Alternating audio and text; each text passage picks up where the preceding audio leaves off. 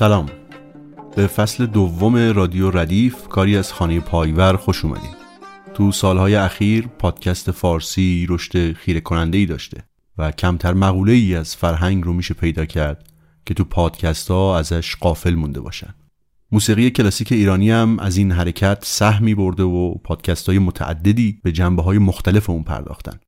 رادیو ردیف با محوریت موسیقی کلاسیک ایرانی به نقطه پرگار این موسیقی، یعنی ردیف‌های موسیقی ایرانی اعم از منتشر شده یا منتشر نشده و تو گنج مونده، میپردازه. رادیو ردیف تلاش میکنه این کانون رو از جنبه‌های مختلفی مثل تأثیرگذاری روی سبک‌های دیگه موسیقی ایرانی، راویان و ثبت کنندگان ردیف‌های گوناگون، مقایسه‌شون با هم دیگه یا بررسی نسخه‌های مختلف موجود از هر کدوم و در نهایت سیر تکوین و تحول اونها بررسی کنه. ما تلاش میکنیم که تو قسمت‌های مختلف رادیو ردیف برداشت‌ها و نقطه نظرهای راویان، پژوهندگان و مدرسان ردیف رو بازتاب بدیم. تو این شناختن و شناسوندن بیشک بزرگترین کمک به ما پشتیبانی و همراهی پژوهشگران، هنرمندان، فرهنگ دوستان و علاقمندان به موسیقی ایرانیه. رادیو ردیف کاری از خانه پایور، مرکزی برای نگهداری، پژوهش و انتشار اسناد موسیقی.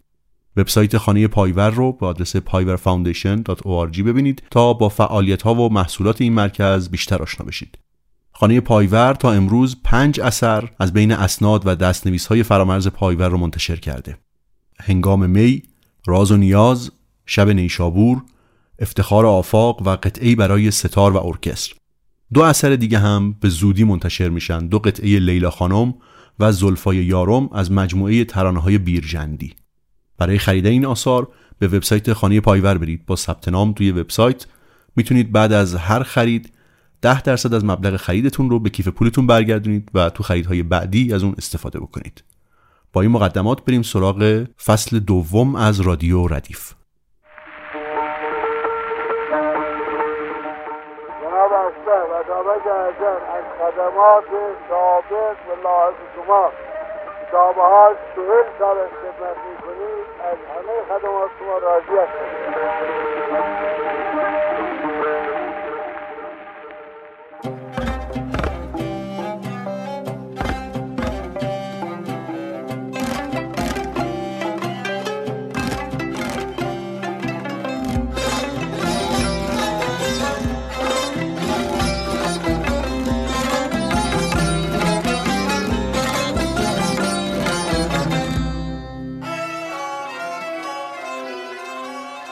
سلام، محمدرضا شرایلی هستم و در قسمت سوم سری جدید پادکست های رادیو ردیف قرار هست راجع به تکنولوژی گرامافون حرف بزنیم. در 2 قسمت پیشین راجع به دستگاه فونوگراف، نحوه ضبط و پخش صدا به وسیله اون و رواجش در جهان صحبت کردیم و گفتیم که سیر تحول دستگاه فونوگراف از ضبط صدا روی ورق قلع به استوانه مومی رفت و بعد از اون قالبگیری و تکثیر و تولید انبوه استوانه ها در جهان سیری رو آغاز کرد که تا 3-4 دهه این دستگاه یگانه وسیله ضبط و پخش صدا بود. همینطور مروری داشتیم بر اسنادی که نشون میده چند سال پس از اختراع این دستگاه به وسیله ادیسون در اواخر قرن 19 میلادی نمونه‌هایی از دستگاه فونوگراف وارد ایران میشه و توسط ناصرالدین شاه، مظفرالدین شاه و تعدادی از درباریان وقت مورد استفاده قرار می گرفته. در اواخر دوره قاجار دستگاه فونوگراف به خوبی در ایران بین رجال و افرادی که دارای تمکن مالی بودند شناخته شده بوده. همچنین از مجموعه هایی صحبت کردیم که حاوی استوانه های ضبط خصوصی بسیار ارزشمندی از دوره قاجارند. استوانه هایی که با پیدا شدنشون میتونه بخشی از تاریخ گمشده صوتی ایران احیا بشه. به عنوان مثال صدای ناصرالدین شاه، صدای مظفرالدین شاه، بسیاری از درباریان و همچنین ساز و آواز خیلی از هنرمندانی که عمرشون کفاف نداد تا به تکنولوژی گرامافون برسن و آثاری از خودشون رو روی صفحات گرامافون ضبط بکنن و برای ما به یادگار بگذارن. حالا در قسمت سوم میخوایم راجع به تکنولوژی بعدی صحبت بکنیم. تکنولوژی به نام صفحات گرامافون. شاید امروز به سختی بشه از تکنولوژی‌های نامبرد که بیشتر از 60-70 سال عمر کردند و جای خودشون رو به تکنولوژی جدید بعدی ندادند. اما صفحه گرامافون یک تکنولوژیه که بیش از 120 سال زنده است. یعنی هیچ وقت به طور کامل از بین نرفته و منقرض نشده، بلکه در حدود 10-20 سال اخیر هم دوباره داره جون میگیره و احیا میشه.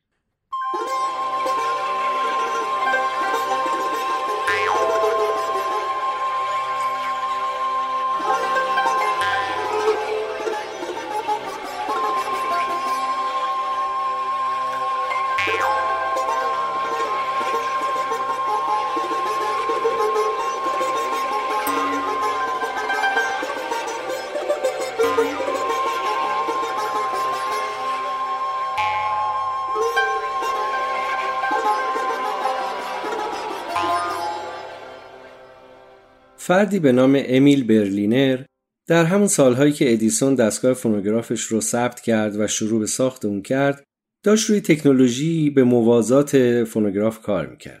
از اساس این دو تکنولوژی اونقدر با هم متفاوت نیستند.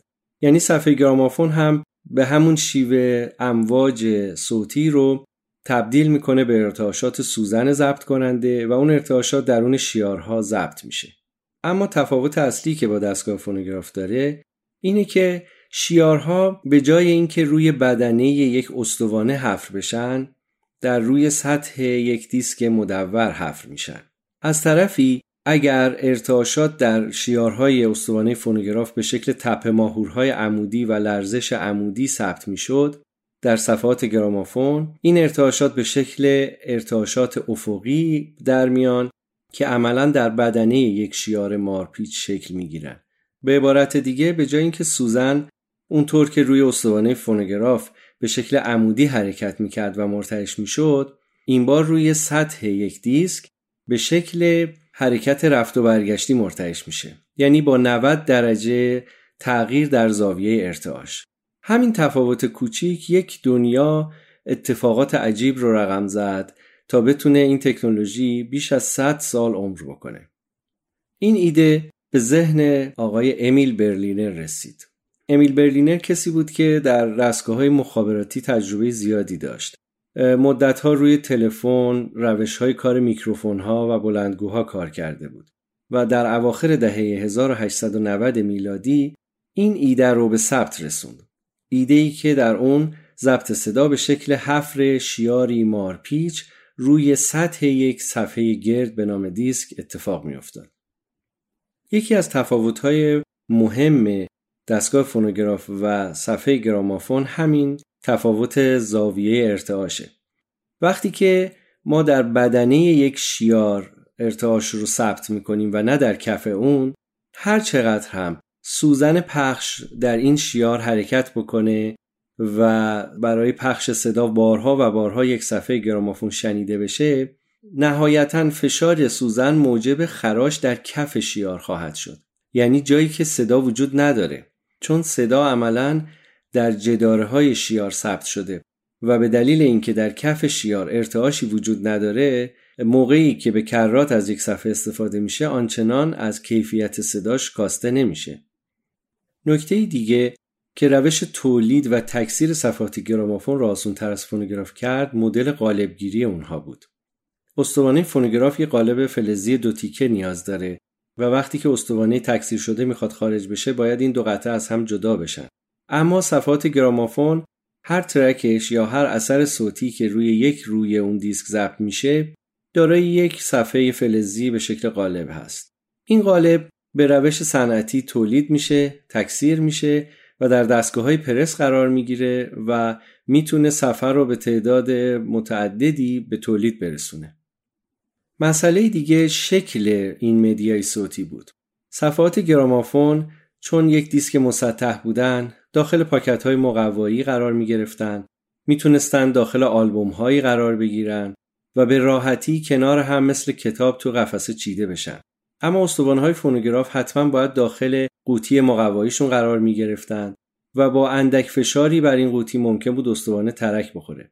گرچه که نسل اول صفحات گرامافون هم که از قیر خشک یا به اصطلاح شلاک ساخته میشد شکستنی هستند، اما به دلیل شکلشون و نحوه بسته‌بندی نسبتاً دچار آسیب کمتری بشن. مجموعاً این مزایا باعث شد که ظرف 10 تا 20 سال تکنولوژی فونوگراف علیرغم همه تلاش‌هایی که ادیسون برای حفظ اون کرد، جاش رو به تکنولوژی صفحاتی گرامافون داد. امیل برلینر در اواخر دهه 1890 میلادی اختراع خودش رو که در اصل ضبط صدا روی سطح یک دیسک مدور بود رو به ثبت رسوند. البته چندین سال هم وقت گذاشت تا بتونه سیستم‌های فنی و مکانیکی پخش و ضبط صداش رو توسعه بده و نهایتاً در اواخر قرن 19 میلادی، یعنی سالهای پایانی دهه 1890، کمپانی تأسیس کرد به نام خودش برای ضبط صفحات گرامافون. ناگفته نگذاریم که ادیسون هم از فرمت صفحه گرامافون غافل نشد. یعنی روش ضبط فونوگراف خودش رو به روی یک دیسک مدور منتقل کرد، با این تفاوت که همچنان ارتعاشات رو در شیارها روی اون دیسک به شکل عمودی ضبط می‌کرد. کمپانی ادیسون در کنار تولید استوانه‌های فونوگراف و دستگاه‌های فونوگراف در اوایل قرن 20 شروع به تولید صفحات گرامافون با مارک ادیسون هم کرد.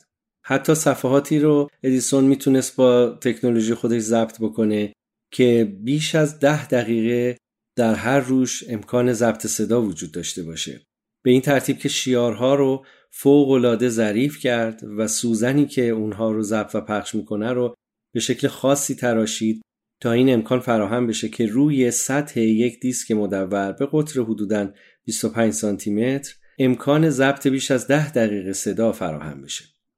اما صفحات گرامافون ادیسون علیرغم این ویژگی‌هاشون اقبال چندانی نسبت به صفحات گرامافون برلینر پیدا نکردند.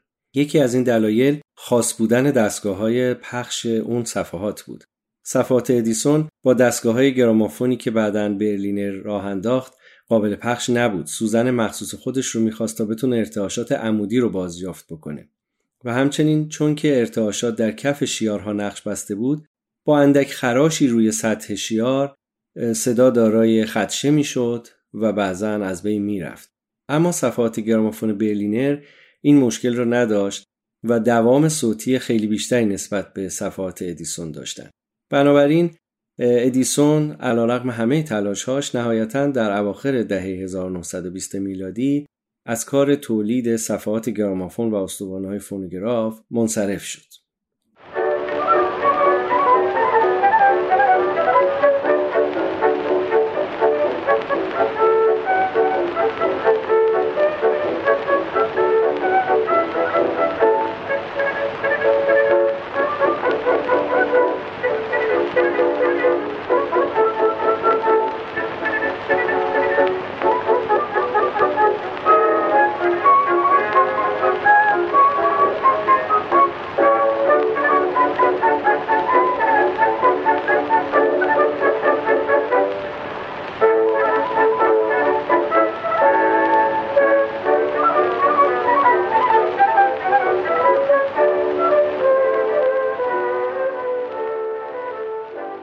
عملاً رونق ضبط و تولید انبوه صفحات گرامافون رو باید از ابتدای قرن 20 میلادی به حساب بیاریم.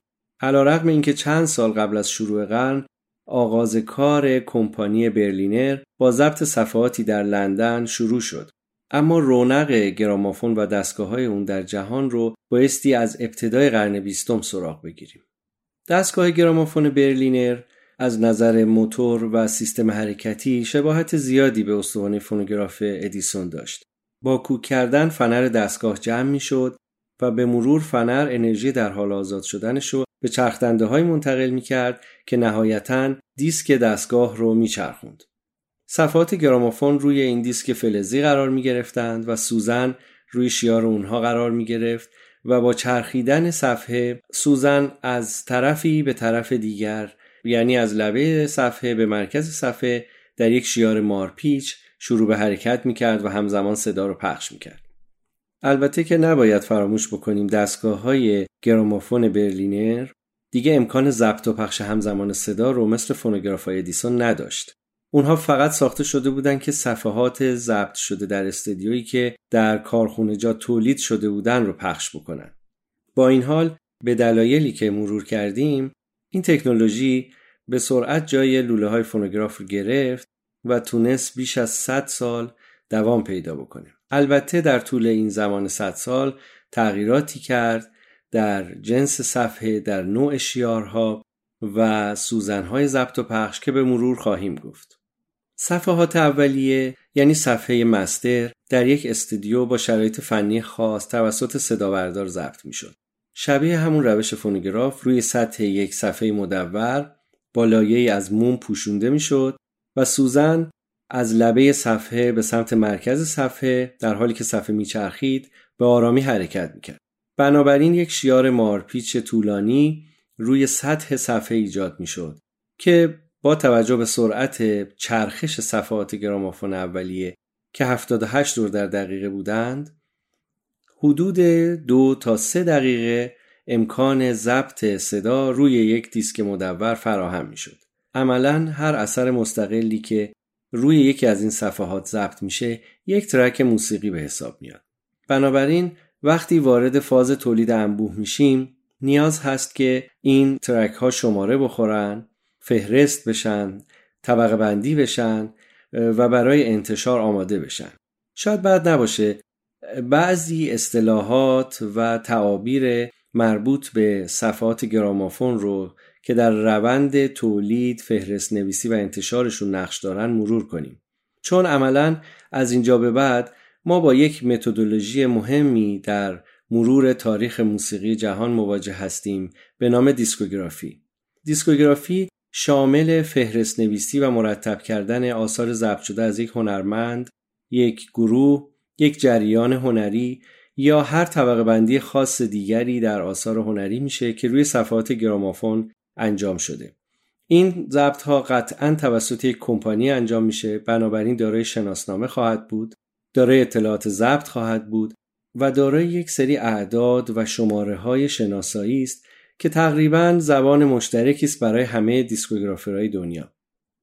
به شماره‌ای که مستقلاً و منحصراً روی هر کدوم از ترک های ضبط شده یعنی روی بدنه صفحات اونها حک میشد شماره قالب یا شماره ماتریکس گفته میشه.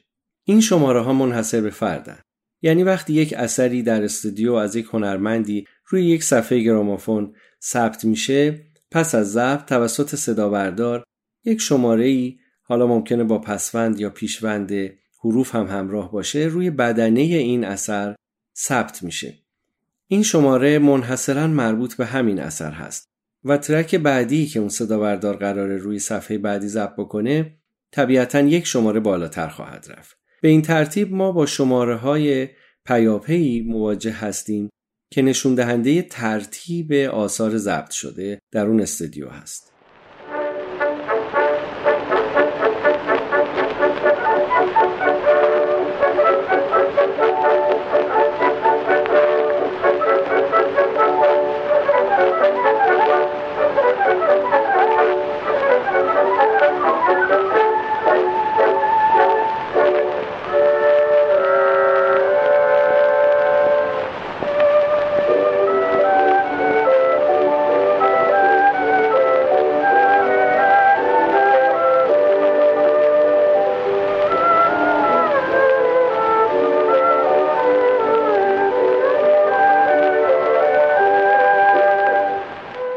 پس تا اینجا گفتیم که چگونه یک صفحه گرامافون در استودیو ضبط میشه و روش شماره قالب حک میشه. حالا این صفحه بایستی در کارخانه‌ای که امکان تولید قالب و تکثیر انبوه این صفحه رو داره به تولید برسه. در خیلی از کشورها این کارخانجات در ابتدای تأسیس صنعت گرامافون وجود نداشت. بنابراین صفحات ضبط شده مادر از مراکز ضبط یعنی از قاره‌های مختلفی که نمایندگان ضبط کمپانی رفته بودن بایستی فرستاده میشد به کشور تولید کننده. در اونجا از روی صفحه مادر قالب تهیه میشد و به وسیله اون قالب تعدادی صفحه به تکثیر می رسید و بعد مجدد به کشور اولیه برای فروش فرستاده میشد. برای حدود 1 قرن پیش یک چنین راهی راه پرهزینه‌ای است. بنابراین همچنان در سالهای اولیه صنعت گرامافون هم صفحات گرامافون و دستگاه‌های اون اجناس لوکسی به حساب میان که هر کسی اونها رو نداره. شاید جالب باشه بدونیم چه جوری از یک صفحه مومی قالب فلزی تهیه میشد. وقتی صفحه ضبط شده مادر به کارخانه تولید قالب میرسید، سطح مومی اون که شیار خورده بود با پودر نقره یا کربن که دارای ذرات بسیار ریز این عناصر بود آغشته میشد. عملاً سطح موم تبدیل به یک سطح کربنی یا نقره اندود میشد که حالا تبدیل به رسانا میشد برای قالب گیری.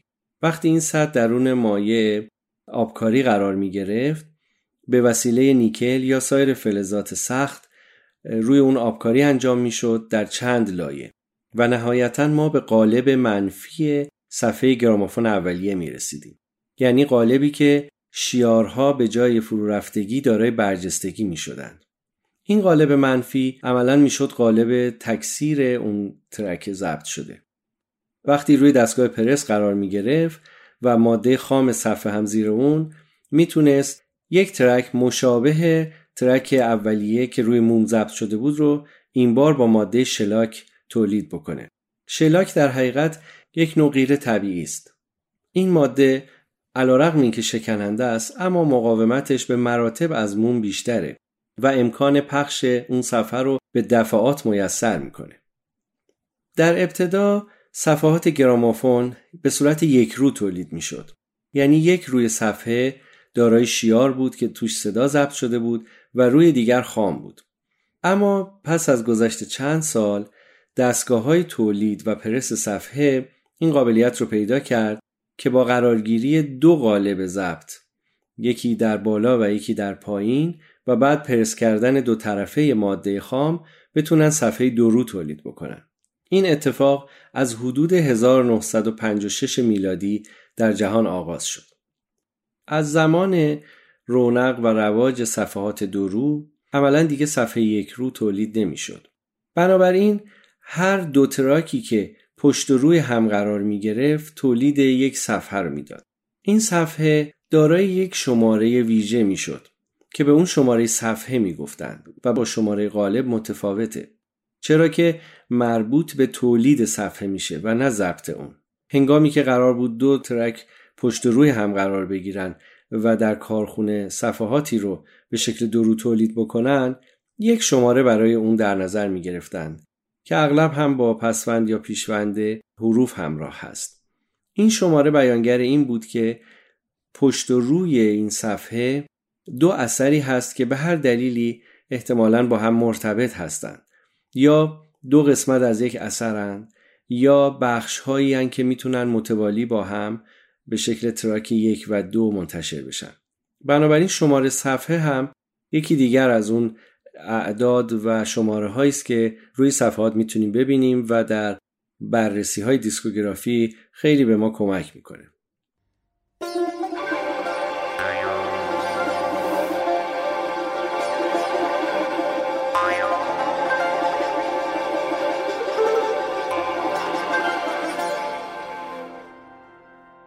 حالا میرسیم به مرحله ارائه به بازار.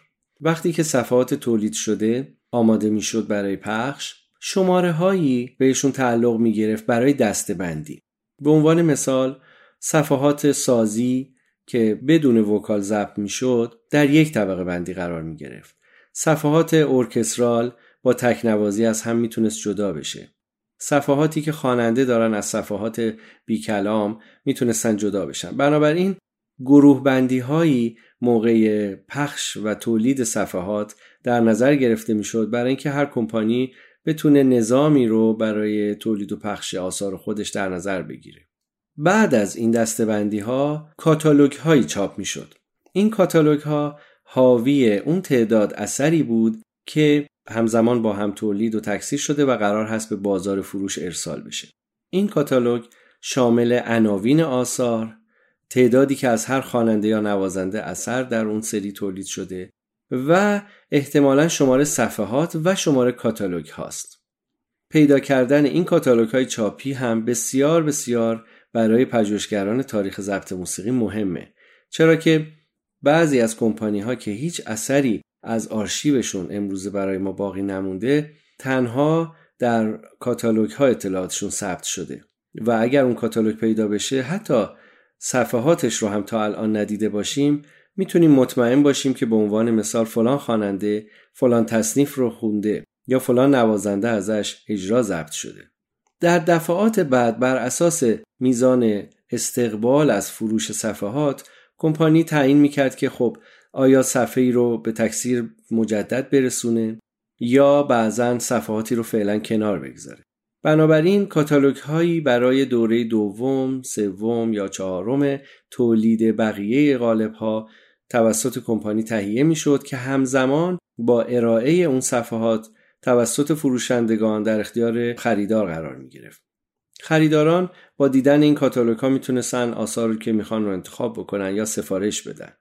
پس تا الان با 3 شماره در فهرست نویسی صفحات گرامافون آشنا شدیم. شماره قالب که ترتیب ضبط رو مشخص میکنه، شماره صفحه که ترتیب قرارگیری پشت و روی 2 تراک رو در یک صفحه مشخص میکنه و شماره کاتالوگ که دسته‌بندی محتوای اثر رو مشخص میکنه.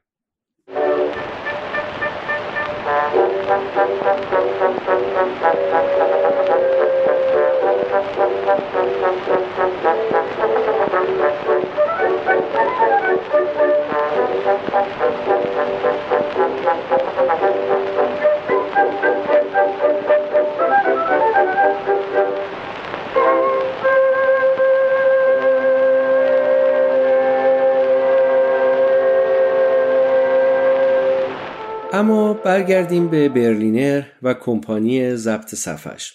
امیل برلینر کمپانی رو به نام خودش در اواخر دهه 1890 میلادی ثبت کرد.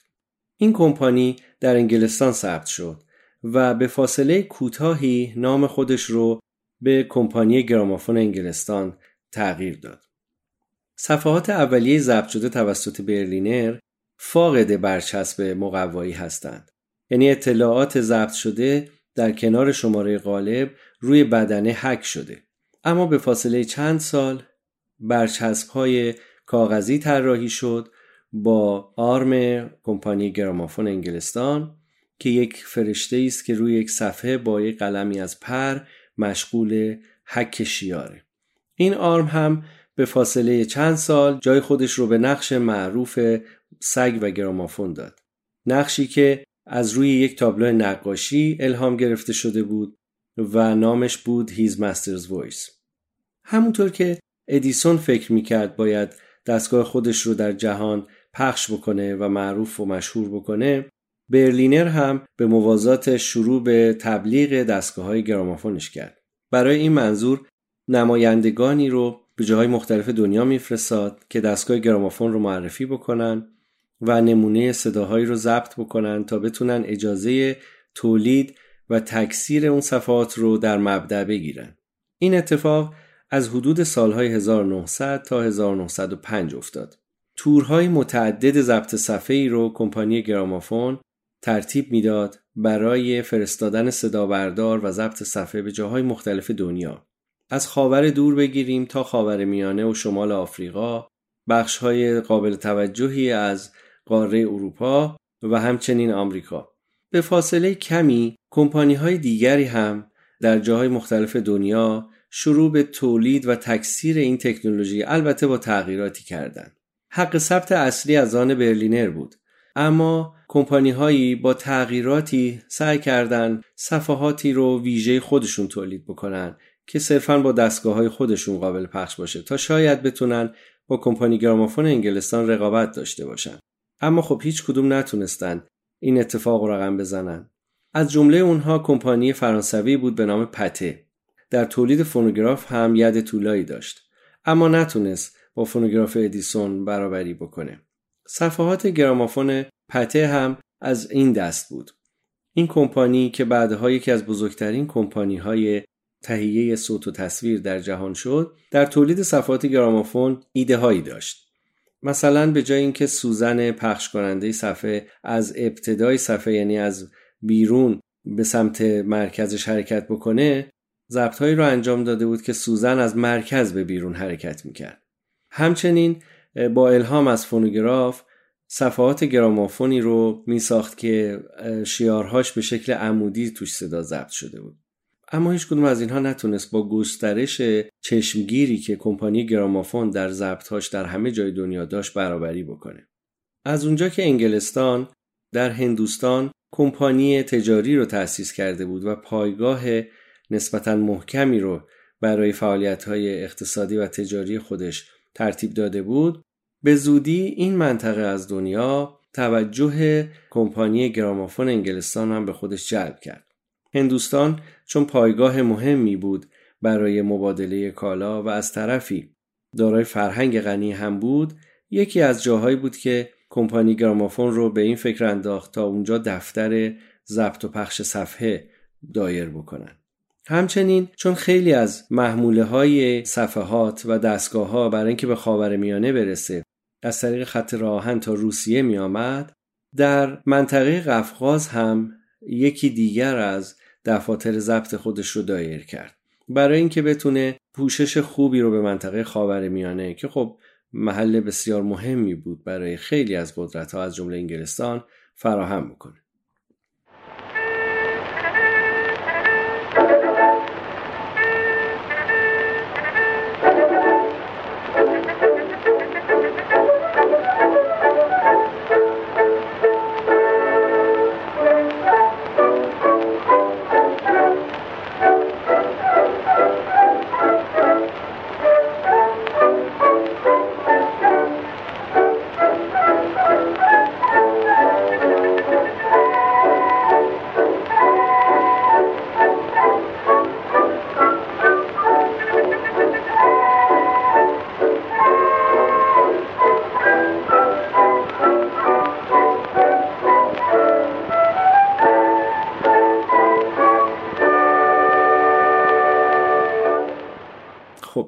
شاید وقتش رسیده باشه که بریم سراغ مرور آثار فارسی ضبط شده روی این صفحات. قبل از اون باید از یک کتابی نام ببریم. حدوداً 16 ساله ترجمه شده و در دسترس عموم قرار گرفته. فهرست صفحات فارسی کمپانی گرامافون انگلستان. این کتاب رو آقای مایکل کنیر که از محققین قدیمی حوزه دیسکوگرافی است، حدوداً 20 چند سال پیش تالیف و منتشر کردن.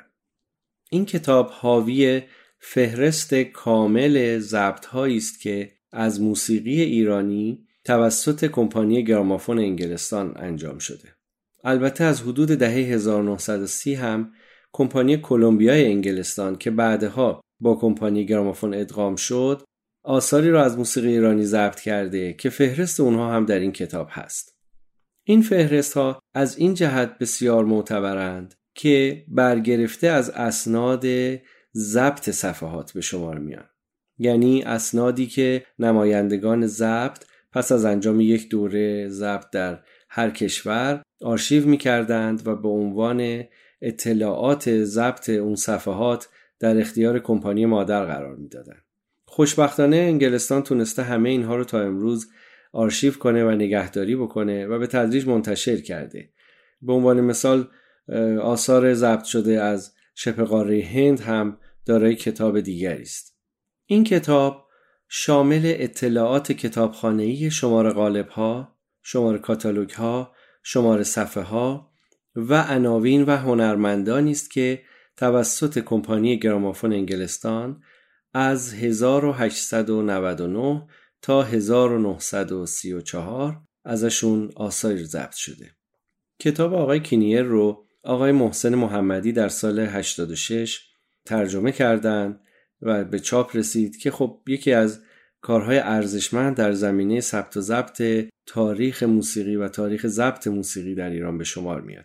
بسیاری از اطلاعات ما امروزه از طریق این کتاب به دست اومده، چرا که همه صفحات گرامافون ضبط شده در ایران تا الان پیدا نشدن و همه کاتالوگ ها هم تا الان شناسایی نشدن. اما این کتاب این فرصت رو به ما میده که بتونیم با مرور اون متوجه بشیم که به عنوان مثال در 1284 از میرزا عبدالله چند ترک موسیقی ضبط شده، یا در 1291 اون سه زن خواننده یعنی افتخار، امجد و زری چه آهنگهایی رو ضبط کردن. از نقاط عطفی که در حوزه دیسکوگرافی فارسی باید نام ببریم، پژوهش‌های آقای امیر منصور. ایشون از حدود 20 سال پیش سلسله نشست‌هایی رو با همکاری مؤسسه آوای مهربانی برگزار کردند و در اون جلسات در کنار مرور تاریخی رجال شناسی و بررسی آثار مکتوب به جا مانده از تاریخ موسیقی قاجار به بعد، مسئله دیسکوگرافی رو هم به عنوان یک متدولوژی رایج در همه جای دنیا در بررسی آثار هنری دوره‌های تاریخی به کار بردند. بعد از گذشت چند سال، در سال 1384 همزمان با 100مین سال ضبط صفحه در ایران، ایشون اقدام به چاپ سلسله ژورنال‌هایی با عنوان صفحه سنگی کردند. این ژورنال‌ها که به شکل فصلنامه ارائه می‌شد، به مدت چند سال پیاپی منتشر شد و امروزه از اسناد قابل توجهی در حوزه دیسکوگرافی و تاریخ ضبط موسیقی ایران به شمار میره. حتی ترجمه کتاب کنیر توسط آقای محمدی هم از جمله مواردی بود که در پی همین جلسات تخصصی و به پیشنهاد آقای منصور مطرح شد.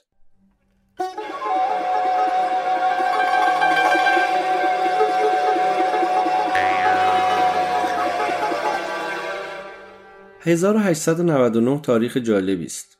آخرین سال قرن 19 میلادی که مصادف با اولین نشانه‌های ضبط آثار فارسی در صفحات گرامافون در جهان. کمپانی امیل برلینر در لندن در سال 1899 چند صفحه گفتار از فردی به نام احمد یا دکتر احمد ضبط کرده. متاسفانه اطلاعات بیشتری از این فرد در دسترس نیست، اما میدونیم شعرهایی از شاعرای بزرگ ایران مثل حافظ رو در بعضی از این صفحات خونده. آثار ضبط شده توسط دکتر احمد تا الان هنوز شنیده نشدند، اما قطعاً اولین آثاری هستند که از زبان فارسی، یعنی یک فارسی زبان که احتمالاً هم از پارسیان هند باید بوده باشه، روی صفحات گرامافون ضبط شدند. از حدود سالهای 1900 به بعد به تدریج کار تورهای ضبط صفحه شروع میشه. نمایندگانی از کمپانی گرامافون انگلستان، یعنی همون کمپانی برلینر، شروع به حرکت به نقاط مختلف دنیا میکنند و با برگزاری تورهای ضبط 1-2 ماهه در نقاط مختلف آثار فراوانی رو از موسیقی اقصانقاط جهان به یادگار میگذارند. همونطور که گفتیم، هند و منطقه قفقاز دو پایگاه مهم ضبط، تولید و تکثیر صفحات گرامافون کمپانی گرامافون انگلستان بود. بنابراین به فاصله کوتاهی از اختراع این تکنولوژی، یعنی از حدود سالهای 1901 و 2، ضبط‌های متعددی در این دو منطقه که خب مناطق نزدیک به ایران به حساب میان صورت گرفته. خیلی جالبه که ضبط‌هایی در منطقه قفقاز و همچنین در هندوستان تحت عنوان ضبط‌های فارسی به یادگار مونده. این ضبط‌ها پیش از نخستین ضبط‌های تهران از موسیقی ایرانی است. ضبط‌هایی که در شبه قاره هند در حدود سال‌های 1901 و 2 از چند خواننده فارسی زبان با اجرای اشعار فارسی به جا مونده، نشون دهنده یک فرهنگ بزرگ موسیقایی است که در محدوده وسیع از خاورمیانه در اون روزگار هنوز حیات داشته. فرهنگی که فارغ از مرزهای جغرافیایی و سیاسی امروز پیوند دهنده هنر این منطقه از جهان بوده. به عنوان مثال، 4 خانم خواننده به نامهای گوهرجان، زهرابایی، جانکی بائی و اچن بائی که در هندوستان آثاری رو در حدود 1901 و 2 ضبط کردند، از شعر فارسی در بیانشون و در اجراشون استفاده کردند و کمپانی هم طبیعتاً این آثار رو در دسته‌بندی ضبط‌های فارسی خودش قرار داده.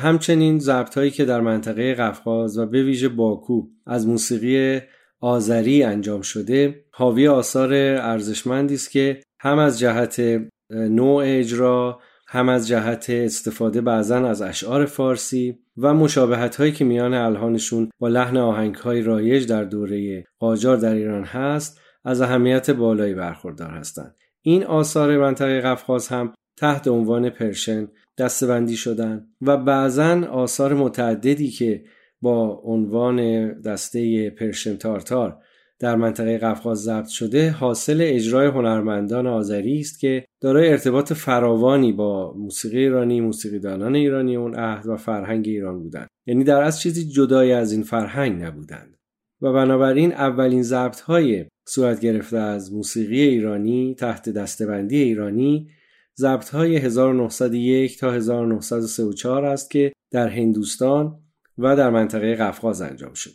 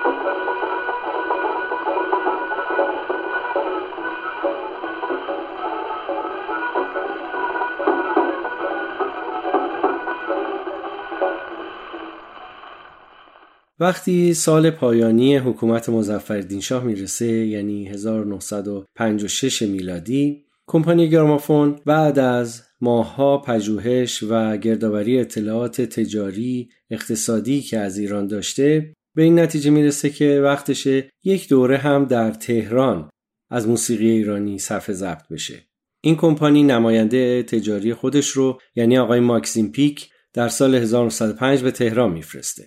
ماکسیم پیک با تجار متعددی در تهران ملاقات میکنه و جلساتی رو برای بحث پیرامون آوردن دستگاه‌های گرامافون و دادن نمایندگی فروش با اونها برگزار میکنه، ولی متاسفانه به نتیجه محکمی و قطعی برای اعطای نمایندگی نمیرسن.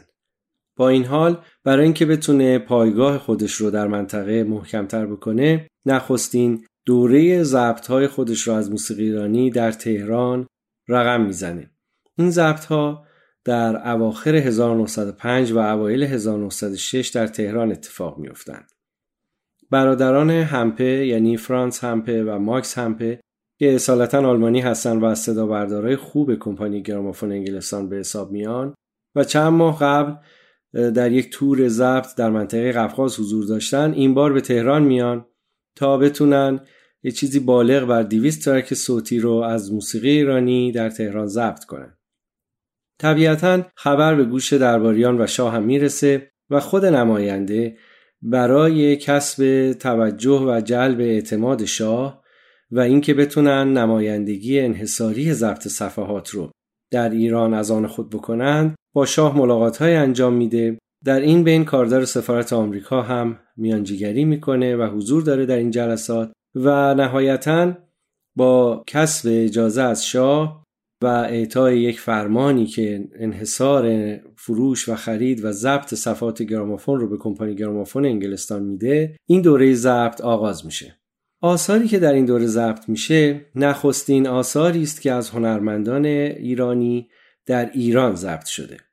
طبیعتاً با توجه به اینکه اولین دوره کار کمپانی گرامافون در ایران به حساب میاد، اونها نیاز به یک فرد آشنا به فرهنگ ایرانی و موسیقیدانای ایرانی داشتن.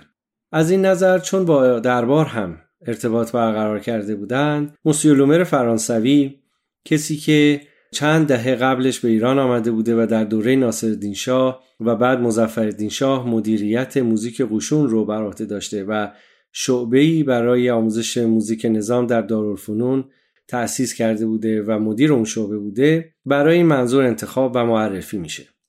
موسیلومر در این دوره دیگه سنی ازش گذشته و خیلی کم به فعالیت‌های موسیقی میپردازه، چون شاگرد خوبش غلامرضا خان سالار معزز تقریباً جاشو گرفته. اما به فعالیت‌های تجاری میپرداخته در اون سالها و توجه خاصی داشته به ارتباط با اروپایی‌ها و ارتباط تجاری با غربی‌ها در ایران. نمایندگان کمپانی طی جلساتی که با لومر برگزار می‌کنند، نهایتاً راضی میشن که مبلغی رو به ایشون بدن که در عوض لومر موسیقیدان‌های معروف رو، شاگردان خودش رو، مدیران و رهبران ارکسترهای نظامی مشهور دربار رو به استودیوی ضبط بیاره و بتونن آثار خوبی رو از نظر کیفیت و تنوع ضبط بکنن. اما بر اساس گزارش‌های کمپانی و همچنین آثار ضبط شده‌ای که به دست رسیده، ما می‌دونیم که این اتفاق نمی‌افته. یعنی لومر به عهد خودش وفا نمی‌کنه و در ابتدا تعدادی از شاگردای خودش رو که شاگردای مدرسه موزیک نظام بودن و ارکسترای موزیک نظام داشتن رو برای ضبط حاضر و آماده می‌کنه. محل ضبط هم ظاهراً در شعبه مدرسه موزیک دارالفنون، یعنی شعبه موزیک سلطنتی برگزار می‌شده.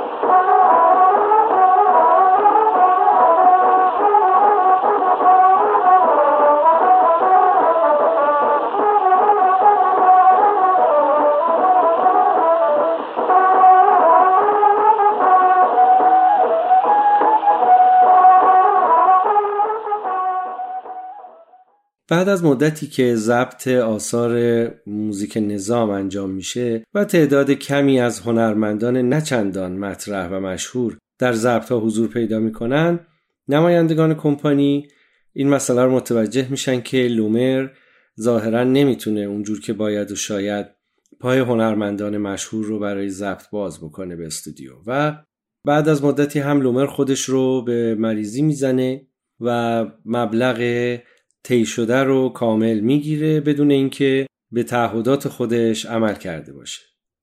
بنابراین نمایندگان ضبط چاره‌ای نمیبینن جز اینکه خودشون دست به کار بشن و مستقیم با هنرمندان ارتباط برقرار بکنن و حق و زحمه بپردازن و برای ضبط آثار به استودیو بیارن.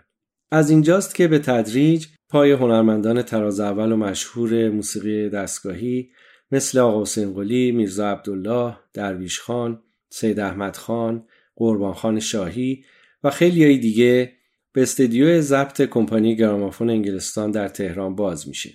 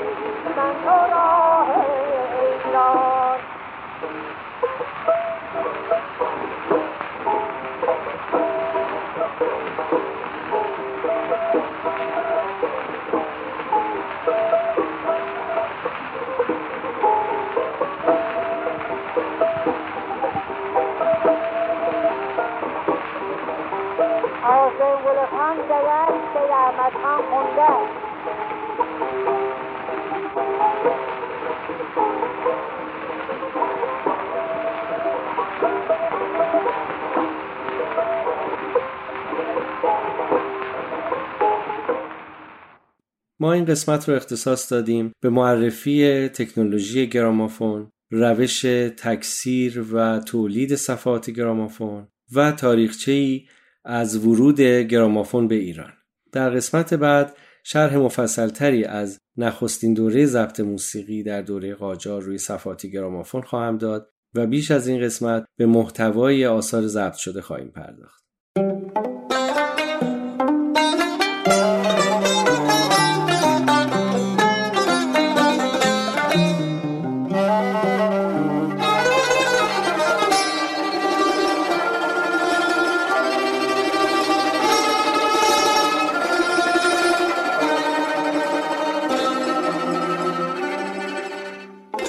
این اپیزود 7 رادیو ردیف بود. ممنون از شما که رادیو ردیف رو میشنوید و به دیگران هم و به دوستاتون معرفی میکنید. رادیو ردیف کاری از خانه پایور، مرکزی برای نگهداری، پژوهش و انتشار اسناد موسیقی. این مرکز کارش رو با آثار و اسناد باقی مونده از استاد فرامرز پایور شروع کرده. خانه پایور تا امروز 5 اثر از میان اسناد و دستنویس‌های فرامرز پایور منتشر کرده. هنگام می، راز و نیاز، شب نیشابور، افتخار آفاق و قطعه‌ای برای ستار و ارکستر. 2 قطعه لیلا خانم و زلفای یارم هم از مجموعه ترانه‌های بیرجندی به زودی منتشر میشن. تو این مجموعه ها نوت‌نویسی‌های استاد پایور برای این قطعات تحت نظر افراد خبره بررسی شدن، با نسخه‌های صوتی این آثار مقایسه شدن و به صورت خیلی منزه و شکیل به صورت پارتیتور و همراه پارت‌های جداگانه برای هر ساز چاپ شدن. هم پژوهشگرا و هم نوازنده‌ها و گروه‌های موسیقی ایرانی میتونن برای کارهای تحقیقی و همینطور برای تمرین دادن و اجرای گروه‌های موسیقی ایرانی از این آثار استفاده بکنن. آثار دیگه‌ای هم جز چند موردی که اسم بردم از مجموعه آرشیو فرامرز پایور در حال آماده‌سازی هستن که به زودی منتشر میشن. به وبسایت خانه پایور سر بزنید به آدرس payvarfoundation.org. آدرس وبسایت و همینطور اینستاگرام خانه پایور رو میتونید توی توضیحات این اپیزود روی هر اپلیکیشنی که اون رو میشنوید پیدا بکنید. روی وبسایت میتونید این مجموعه ها رو ببینید و بخرید. میتونید با محصولات دیگه خانه پایور هم آشنا بشید و همینطور با عضویت در سایت به اسناد این آثار هم میتونید دسترسی پیدا بکنید. با ثبت نام در وبسایت خانه پایور میتونید بعد از خرید کردن 10% از مبلغ خریدتون رو به کیف پولتون برگردونید و تو خریدهای بعدی استفاده بکنید. رادیو ردیف کاری از خانه پایور.